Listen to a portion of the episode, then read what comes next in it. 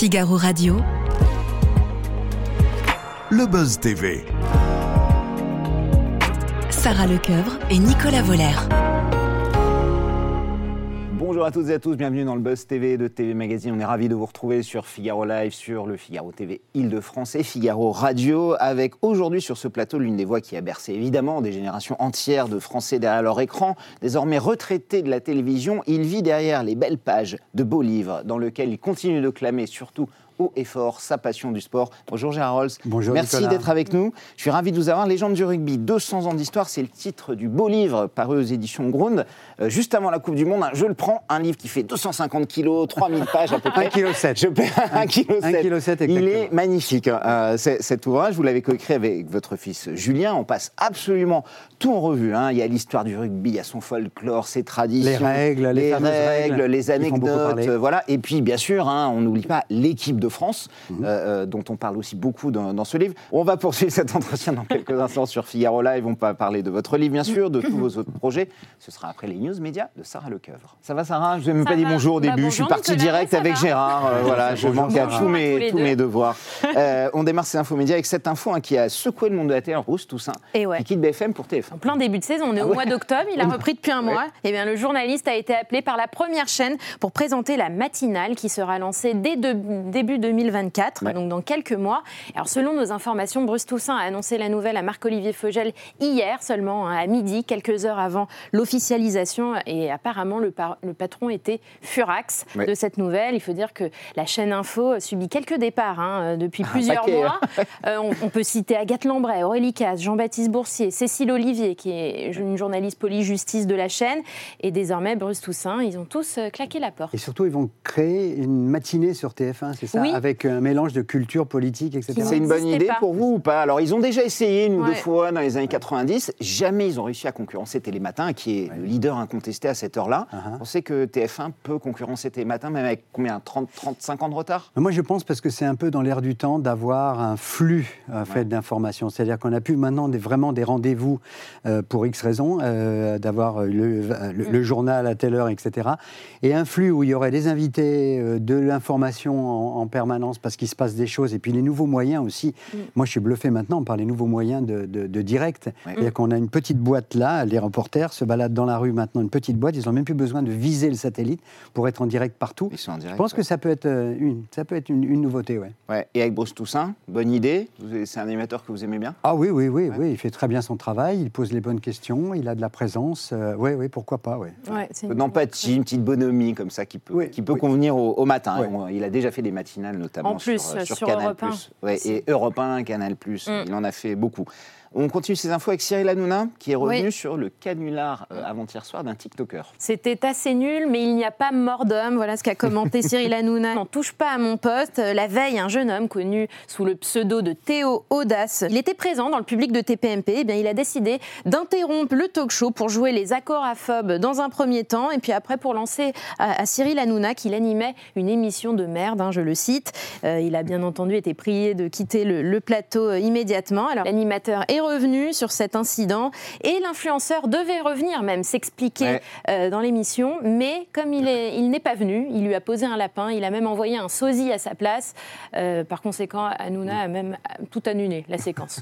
On- Ah ouais, Cyril Hanouna, on, en parle plus. quasiment tous les jours Mm. ici, presque un jour sur deux, tant il se passe de choses dans son émission, polémique, là, trash. Euh, Comment vous le décriveriez, ce, ce phénomène, Cyril Hanouna, Gérard? Ça vous inspire quoi sur, sur cette époque notamment?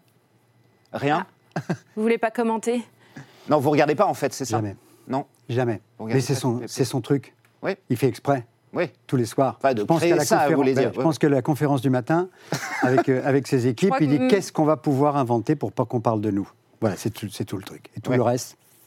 Bon, Hmm. très bien. De non, non, non, non, on Vous- aura vous non, non, préférez c'est pas, c'est pas du tout, du tout, du tout ma tasse de thé. Préféré Euh, quotidien ni, ou ni, ni, euh, ni, on va dire, dans, dans tous les, les- les registres, voilà. D'accord. Je préfère, non, non, non, pas, non, moi je préfère C'est à vous, euh, Ouais. de, de très très loin, de très très loin, oui, bien sûr. Parce que parce que c'est c'est intelligent, parce que c'est il y, a- il y a de la culture, parce qu'on par- on pose les bonnes questions aussi, parce qu'il y a des, il y a des super invités. Puis c'est pas de la provocation sans arrêt. Là.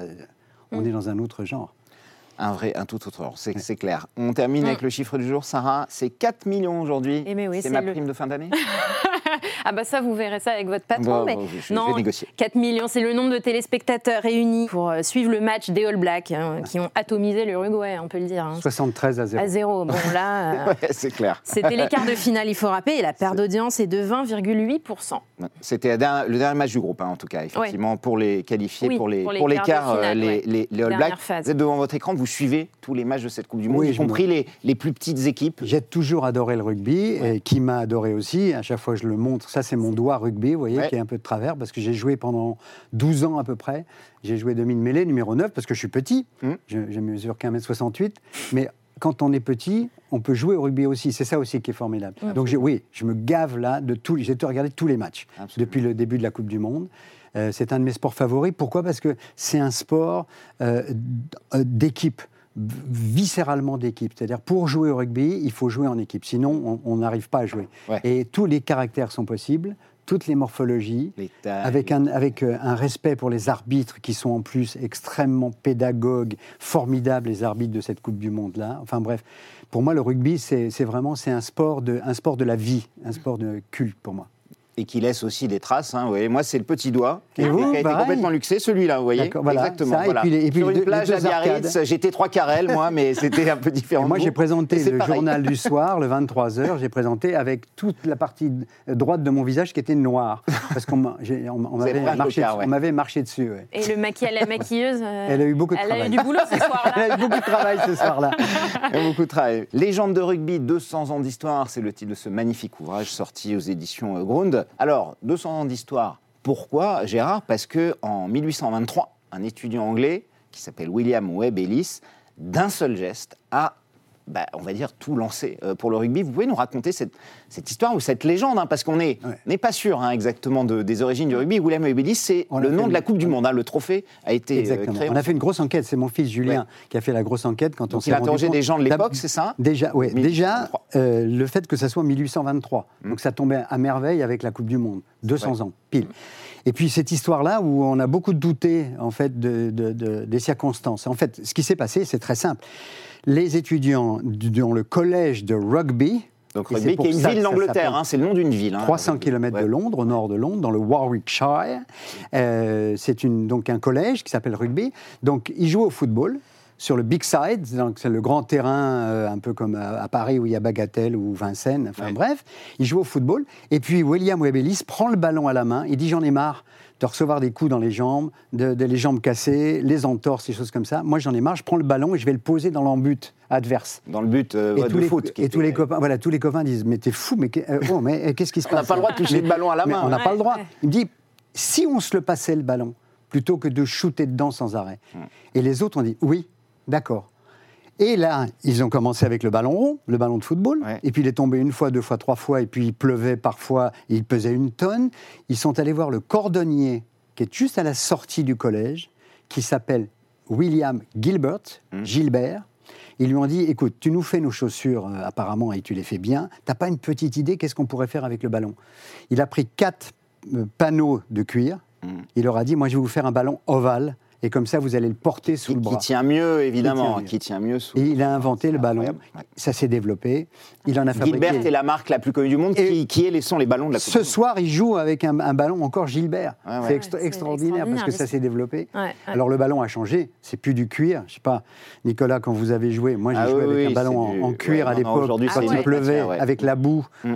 il pesait une tonne. Ouais. Aujourd'hui, maintenant, c'est du synthétique. Il y a des petits ouais. picots sur le ballon qui permettent normalement De mieux de, l'agripper, de ouais. mieux le saisir. Ouais. Voilà, mais on joue encore avec des ballons Gilbert. Voilà comment ça s'est passé le début il y a C'est génial. 200 ans. Bon, Ce livre, c'est une véritable Bible hein, qui Ouais. s'adresse aussi Ouais. bien aux amateurs, d'ailleurs, qu'aux passionnés de, de l'Ovalie. Très bien vu, Sarah. Il y a des dizaines d'anecdotes. Quelle est votre favorite euh, du livre?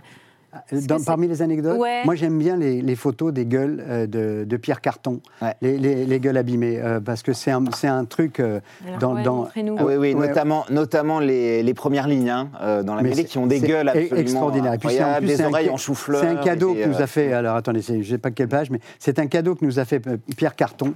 Ah oui, Donc ça, ça me plaît beaucoup. Mm. Et puis les anecdotes aussi. Jean Gachassin, un des plus petits joueurs de rugby de, de l'équipe de France De et, mêlée, et- et de Lourdes en, particulier. Jean. jouant contre la Rhodésie. Et ancien président de la Fédération française de tennis. Exact. euh, intercepte, une, il joue avec l'équipe de France, hein. il intercepte un ballon sur sa ligne de but et un Rhodésien lui attrape le short, mais il lui attrape aussi le slip. Mmh. Ce qui fait qu'il a, il est allé poser le ballon, marquer un essai euh, de l'autre côté avec les fesses à l'air. Quand Ah même, ouais. Jean Gachassin, ça fait partie des histoires et des anecdotes qu'on raconte dans le, dans le bouquin. Et le lendemain, il y avait ses fesses à la une du journal Bah, local. ça tombe bien qu'on parle de fesses, parce qu'il y a une autre anecdote. On se demandait si Oui. c'était vrai que Sarah. Sur euh, le haka Ah non, le supporter anglais. Ah oui, sur le supporter. Qui se serait coupé des testicules. le gallois, le gallois, le Euh, gallois. Gallois Ah, qui c'est se serait coupé des testicules après une défaite contre les Anglais. Oui, Oui, oui. alors vrai, ça. Gérard ou pas Oui, c'est vrai. Et il les a amenés à ses copains. Mais, oh. C'est terrible. Mais c'est pourquoi terrible. il a fait ça Pourquoi Bah, Parce que parce qu'il était barge et parce qu'il avait peut-être bu et il, a était dit dégoûté parce d'avoir que perdu, que le, Pays de. Galles n'avait pas gagné contre l'Angleterre depuis 12 ans et il, a, Ouais. il a dit à ses copains si jamais le les Galles gagne aujourd'hui, je me les coupe. Et, Non. Et il l'a et vraiment Galles a, fait. ga- et Galles a gagné. Ouais, ouais, ah ouais, ouais.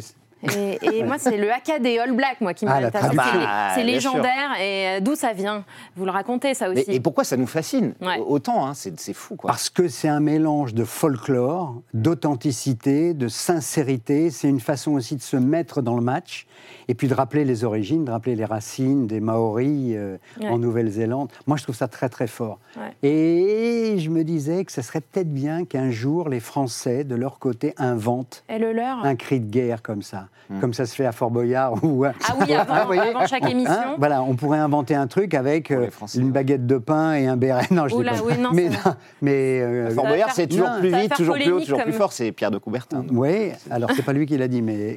C'est vrai, mais ça- c'est à lui attribué, Ouais, en fait. Exact. Effectivement. Mais moi, j'aimerais bien que les Français fassent aussi comme ça, un- comme ils avaient fait il y a quelques années, où ils s'étaient avancés, Mm. ils s'étaient avancés à, à un mètre des All Blacks pour contrer Oui, cris, Mm. et Chabal qui riait.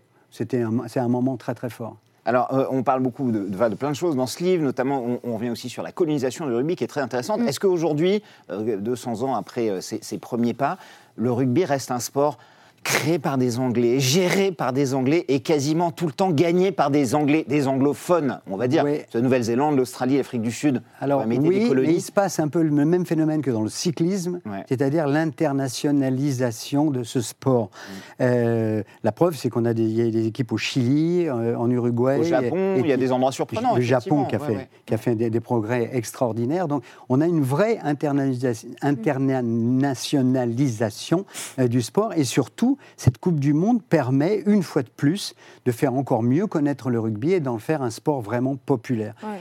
Moi, je pense aussi que euh, dans nos quartiers, dans les fameuses banlieues où, euh, où il y a des gamins qui ne savent pas quoi faire, euh, ça serait peut-être bien que plutôt que de faire du foot, ils se mettent au rugby et qu'il y ait des, an- des animateurs, qu'il y ait des moniteurs de rugby, que des entraîneurs aillent dans les quartiers chauds euh, pour leur apprendre ce que c'est que de jouer en équipe et de se respecter les uns les autres. Ça serait vraiment pas mal. Et Tout puis en se défoulant, parce qu'on le peut se rugby, ce défouler au rugby, en Ça plus. serait idéal. Voilà, sport de combat, donc euh, il Mm. n'y a pas que la boxe, euh, le judo ou le, ou le MMA dans la vie. Mm, mm. Et ce serait, moi, je pense que ce serait vraiment formidable de, de- de faire ça. Est-ce que, est-ce que ça pose pas un problème, par exemple, pour les téléspectateurs? Beaucoup découvrent hein, le rugby, euh, le grand public, hein, qui ne regarde pas comme vous ou moi des passionnés euh, tout le temps, euh, de voir des scores, des 96-0, 73-0, c'est difficile pour des amateurs. Je vois des gens autour de moi qui me disent, mais c'est n'importe quoi ce match, il y a trop. Puis il y a beaucoup d'écart hein, entre les meilleures équipes et les plus faibles, ce qui n'est pas le cas au foot. hein. Oui. La Mais France peut battre euh, la Jamaïque Alors- au foot sur juste 1-0. Moi, j'aurais adoré. Euh, prendre même Vous- 100 vous points prendre 100 contre- zéro, contre euh, le contre All le Black. Black, ouais. Parce qu'ils jouent dans un grand stade avec un public. D'abord, les stades sont pleins. Ça aussi, il faut le remarquer. Que pendant cette Coupe du Monde, les stades sont pleins, y compris pour, les, ce qu'on- entre guillemets, ce qu'on peut appeler les petites équipes. Le Chili, l'Uruguay, euh, entre autres, la Namibie. euh, au départ, on connaissait à peine les joueurs et pourtant les stades sont pleins. Donc ça, euh, non, moi je pense que c'est pas grave que- qu'ils prennent comme ça des scores euh, à partir du moment où on joue, on joue vraiment et qu'il y a, il y a des essais, il y a du spectacle et qu'on se respecte les uns les autres. Mm. Et vous préférez le, le rugby au football aujourd'hui? Ah oui, pour moi, Ouais. ah oui. Ouais, On l'a un peu compris, c'est aussi par rapport à la Bah, mentalité. Là, voilà. Mm. D'abord, un, je l'ai répété, au rugby, on est obligé de jouer ensemble. Au football, on peut faire des actions. On l'a bien vu avec le. PSG, le PSG l'année dernière, avec les, Messi- les Neymar, les Messi, les, entre autres. Entre Qui autres. jouent euh, tout seul Bon, quasiment. jouent ensemble. Ensuite, il y a un respect formidable de l'arbitre. Mm. De l'arbitre. L'arbitre fait deux têtes de moins que les joueurs. Il leur dit s'il vous plaît, messieurs, so- soyez gentils, mettez-vous droit, là, arrêtez.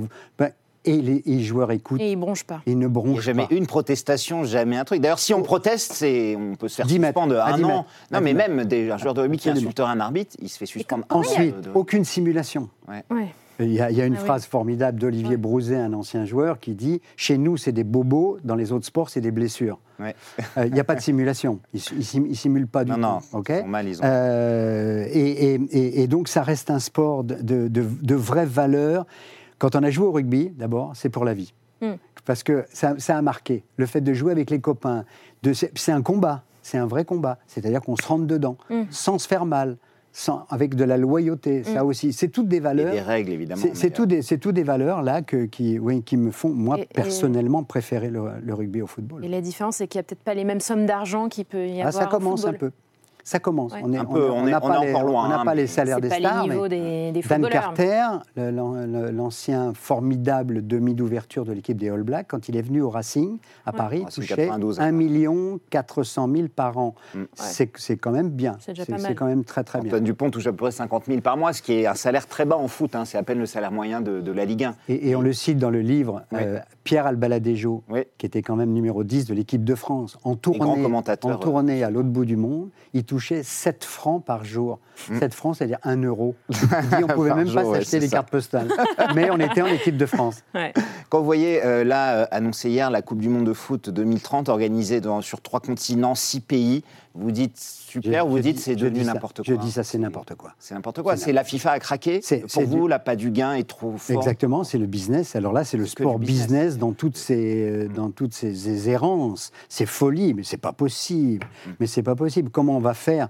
D'abord, la- l'avion, sans arrêt, on va être avec les avions. Le carbone, messieurs, Ouais. un minimum quand même. Respectez, respectez Vous ça. jouez un match en Argentine, après vous allez jouer à Madrid, après le à- décalage à, à horaire, Marrakech. mais n'importe quoi. Au lieu de faire, de, de faire ça dans un pays, au contraire, même, même déjà, l'idée, euh, qui était une idée, je crois, de Michel Platini, de faire un championnat euro, d'Europe ouais, ouais. En, en Europe, dans plusieurs pays, c'était à mon avis déjà tout à fait incongru. Mais alors pendant là, le Covid, en là, la plus, Coupe du Monde, c'est stupide. Ouais. C'est stupide. Et, et Gérard, alors c'est la sempiternelle Ouais. question qu'on vous pose. Ça vous manque de commenter Pas le du sport à la télé? Pas du tout. Non. Non, vous ne pourriez pas y tout. revenir. De temps en temps, euh, euh, non, j'ai aucun regret, aucun remords euh, d'avoir quitté la télévision par amour, je le répète, pour suivre ma femme à Rome. Euh, non, ça me manque pas. Je, non, je- j'en profite beaucoup. Euh, J'y vais, je vais au stade de temps en temps, je vais à Nice soutenir les Aiglons, je vais voir le- l'entraînement de l'équipe de France. Euh, J'étais allé voir l'année dernière, j'ai appelé Fabien Galtier. L'équipe de France était en- à Nice. Oui. en stage. Mm. J'ai dit à Fabien, est-ce que je peux venir? Il me dit, tu peux Non, tu dois venir me voir. Je suis allé le voir, parce que c'est un ami, un ami formidable.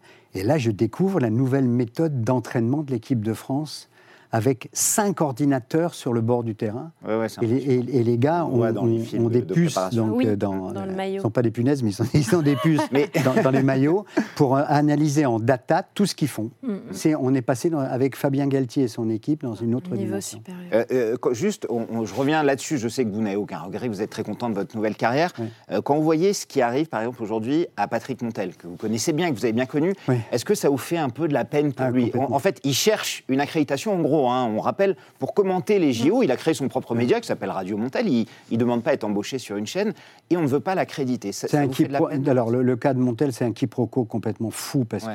que euh, il a, il a pas fait de faute du tout, quoi. Et le fait qu'il arrête, c'est pas bien, c'est pas bien du tout. Oui, vraiment, j'étais très triste pour lui, très triste pour lui au moment où il a quitté France Télévisions. Et c'est vrai que combien de gens Il a dit qu'on lui avait pas trop laissé le choix, en fait. hein, mais, mais, bon. ouais. Et, mais- et il nous manque. Mm. Il manque parce qu'on manque de passion, on manque de personnalité. Euh, et ça, c'est vrai pour toutes les chaînes, mais euh, euh, la, la télévision, c'est un média chaud. Donc, il, faut avoir un rapport avec, avec celui qui nous parle. Mm. Il faut, d'une certaine façon, ou l'admirer, l'aimer, ou même de temps en temps le, le détester. euh. Euh, hein. Euh, euh, euh, non, c'est pour revenir à ce qu'on disait tout à l'heure. Il doit être accrédité ou pas émission. Il doit être accrédité pour vous? Il faudrait qu'il soit accrédité ah oui, Je dirais oui, qu'il y a une cabale contre lui presque de- du comité Mm. d'organisation. C'est... Euh, il faut, il faut qu'il soit accrédité, oui. Il faudrait Ouais. lancer une pétition. Ouais. Faites-le, vous. Il l'a fait, hein. Cyril Hanouna a promis de l'aider. Mm. Et sur son Ah, plateau, voilà. il a Comment dit tu... Qui- qui- Cyril Hanouna, Ah, oui. Voilà. il a promis de l'aider. Bon, on verra. Et peut-être un mot sur Jean-Pierre Elkabach, euh, qui Oui. a été votre patron à France Télévisions et qui nous a quittés cette semaine, euh, en début de semaine. Ouais. Euh, quel souvenir vous en gardez? Alors moi, je, je- je l'ai dit plusieurs fois, c'était l'eau et le feu tous les deux. C'est-à-dire qu'on Ah oui on ne s'entendait pas bien euh, dans la vie privée parce qu'il n'aimait pas mon humour, par exemple. Moi, j'aime bien faire de l'humour tout le temps, enfin, vous le sentez. Il aimait bien le sport, il faisait du sport beaucoup. euh, Ou- je crois. il faisait une heure de gymnastique. Ouais, de gym, mais il s'entretenait Ouais, beaucoup. ouais. mais il s'entretenait, c'est vrai. Il Mais bien. donc, le, le haut et le feu, pourquoi? Parce que euh, euh, professionnellement, pour moi, c'était un modèle absolu. Pour moi, c'est le meilleur intervieweur Ah qu'on oui. ait jamais eu et qui a fait ensuite euh, des enfants, des petits et des petites. Ah oui, Sonia Genre Léa- Mabrouk, Léa genre Léa Salamé. Salamé, entre autres. Donc, intervieweur extraordinaire, patron aussi formidable, parce que c'était Monsieur Plus, Jean-Pierre Elkabbach. Il voulait absolument que nous, les reporters ou les présentateurs, on ait l'information avant les autres, le scoop, qu'on ait le reportage que les autres n'avaient pas. Donc, Oui, il nous poussait, il nous Ah ouais, comme, un, Mm. comme un entraîneur d'une équipe, euh, par exemple, de rugby aujourd'hui. C'est ça qu'il voulait. Et- En revanche, c'est vrai qu'il m'a viré du journal, quand même, du du journal télévisé. Je le- je présentais le, le le 13h 13h, ouais. et, le, et le 23h et le 20h, Mm. d'ailleurs, puisque j'ai présenté le 20h. Ouais. Euh, il m'a viré du journal, mais ensuite, je peux, j'ai pas pu lui en vouloir très longtemps parce qu'il m'a repris par le col pour me remettre à l'antenne et me donner la, la succession de Nelson Montfort sur le journal des sports qu'on a appelé Tout le sport. J'ai lancé ouais. Tout le sport en 1994 grâce à C'est Grâce 30 à ans là d'ailleurs. hein, il m'appelle, Fabien il Lévesque. m'appelle. Ouais. On est pendant les Jeux Olympiques de, de Lillehammer. Il m'appelle en disant ouais, C'est le cabage. Oui, oui, euh, oui Jean-Pierre. Ouais. Écoute, tu es devenu un grand professionnel. C'est toi qui vas faire tout le sport à la rentrée, en février 94. Mm. Donc j'ai dit bah, Merci Jean-Pierre. Merci. Et j'ai oublié le fait qu'il m'avait viré. Voilà. Je pense que dans la vie, il faut tourner les pages. Ça va être l'heure de passer à notre rubrique au suivant. Jonathan Romy, un acteur américain star de The, The Chosen sur euh, Netflix ou La Nuit au musée. Et c'est très étonnant, mais il avait une question rugby à vous Toutes poser. On l'écoute. Combien de joueurs de rugby ont toutes leurs dents?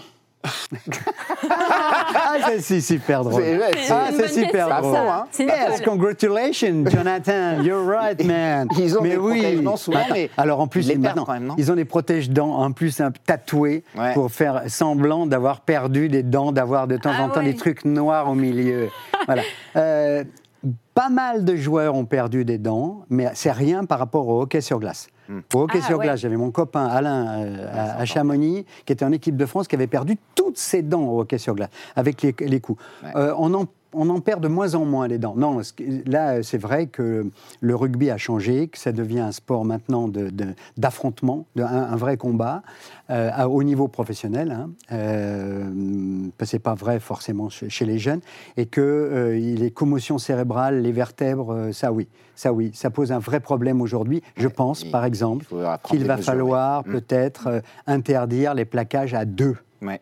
Et Ah oui. surtout, il, maintenant, revenir à des plaquages en bas, Ouais, sur ouais. le bas du corps. Parce que Ouais, très ouais, souvent, maintenant, les gars euh, stoppent le joueur en haut, et c'est là où Ouais, on se cogne les têtes. La preuve, euh, Antoine Dupont. On retrouve le chef cuisinier Norbert Tarrer qui officie dans le groupe euh, M6, euh, grand chef cuisinier au même titre que Cyril Lignac, Philippe Etchebest, Laurent Marion qui sont sur le groupe M6. Euh, je voulais savoir si vous avez une question à lui poser, Gérard. Bon, Norbert, euh, ma question, elle est absolument basique parce que je suis nul en cuisine. Qu'est-ce que je dois avoir en basique dans euh, mon réfrigérateur pour faire des bonnes sauces? Mon fils, de temps en temps, me dit de la crème fraîche, euh, des oignons, de l'ail, de- des, des- des- des- des herbes. Norbert, il faut m'aider. Faut m'aider. Alors, il vous aidera. Gérard. Très bonne question. Ouais, les sauces, c'est vrai qu'on est toujours en rade, de, en problème de sauce. Donc, la réponse, ce sera dès lundi. Lundi. Merci d'être passé nous voir, Gérard. Je rappelle Ça ce livre, ce très beau livre d'un kilo sept et de euh, 200 pages, c'est ça Oui, 250 pages, 250 avec, pages. avec plein, plein, plein d'images. Légende du rugby, 200 images, c'est passionnant. Vous pouvez lire ça euh, en- pendant une mi-temps de Coupe du Monde, euh, de- quand les joueurs font une pause. Il y a, y par exemple tous les gestes de, de l'arbitre expliqués. Dingue, Oui. la, la mêlée, le truc, le hors-jeu, le machin, entre autres. entre On a du mal à s'y retrouver, c'est vrai. Vous avez raison. C'est pas mal pour ceux qui ont du mal Moi, avec ce que j'aime dans le- la définition de René Crabos à propos du rugby, avant, c'est la ferveur, avant le match. Pendant, c'est la fureur. Et après, c'est la fraternité.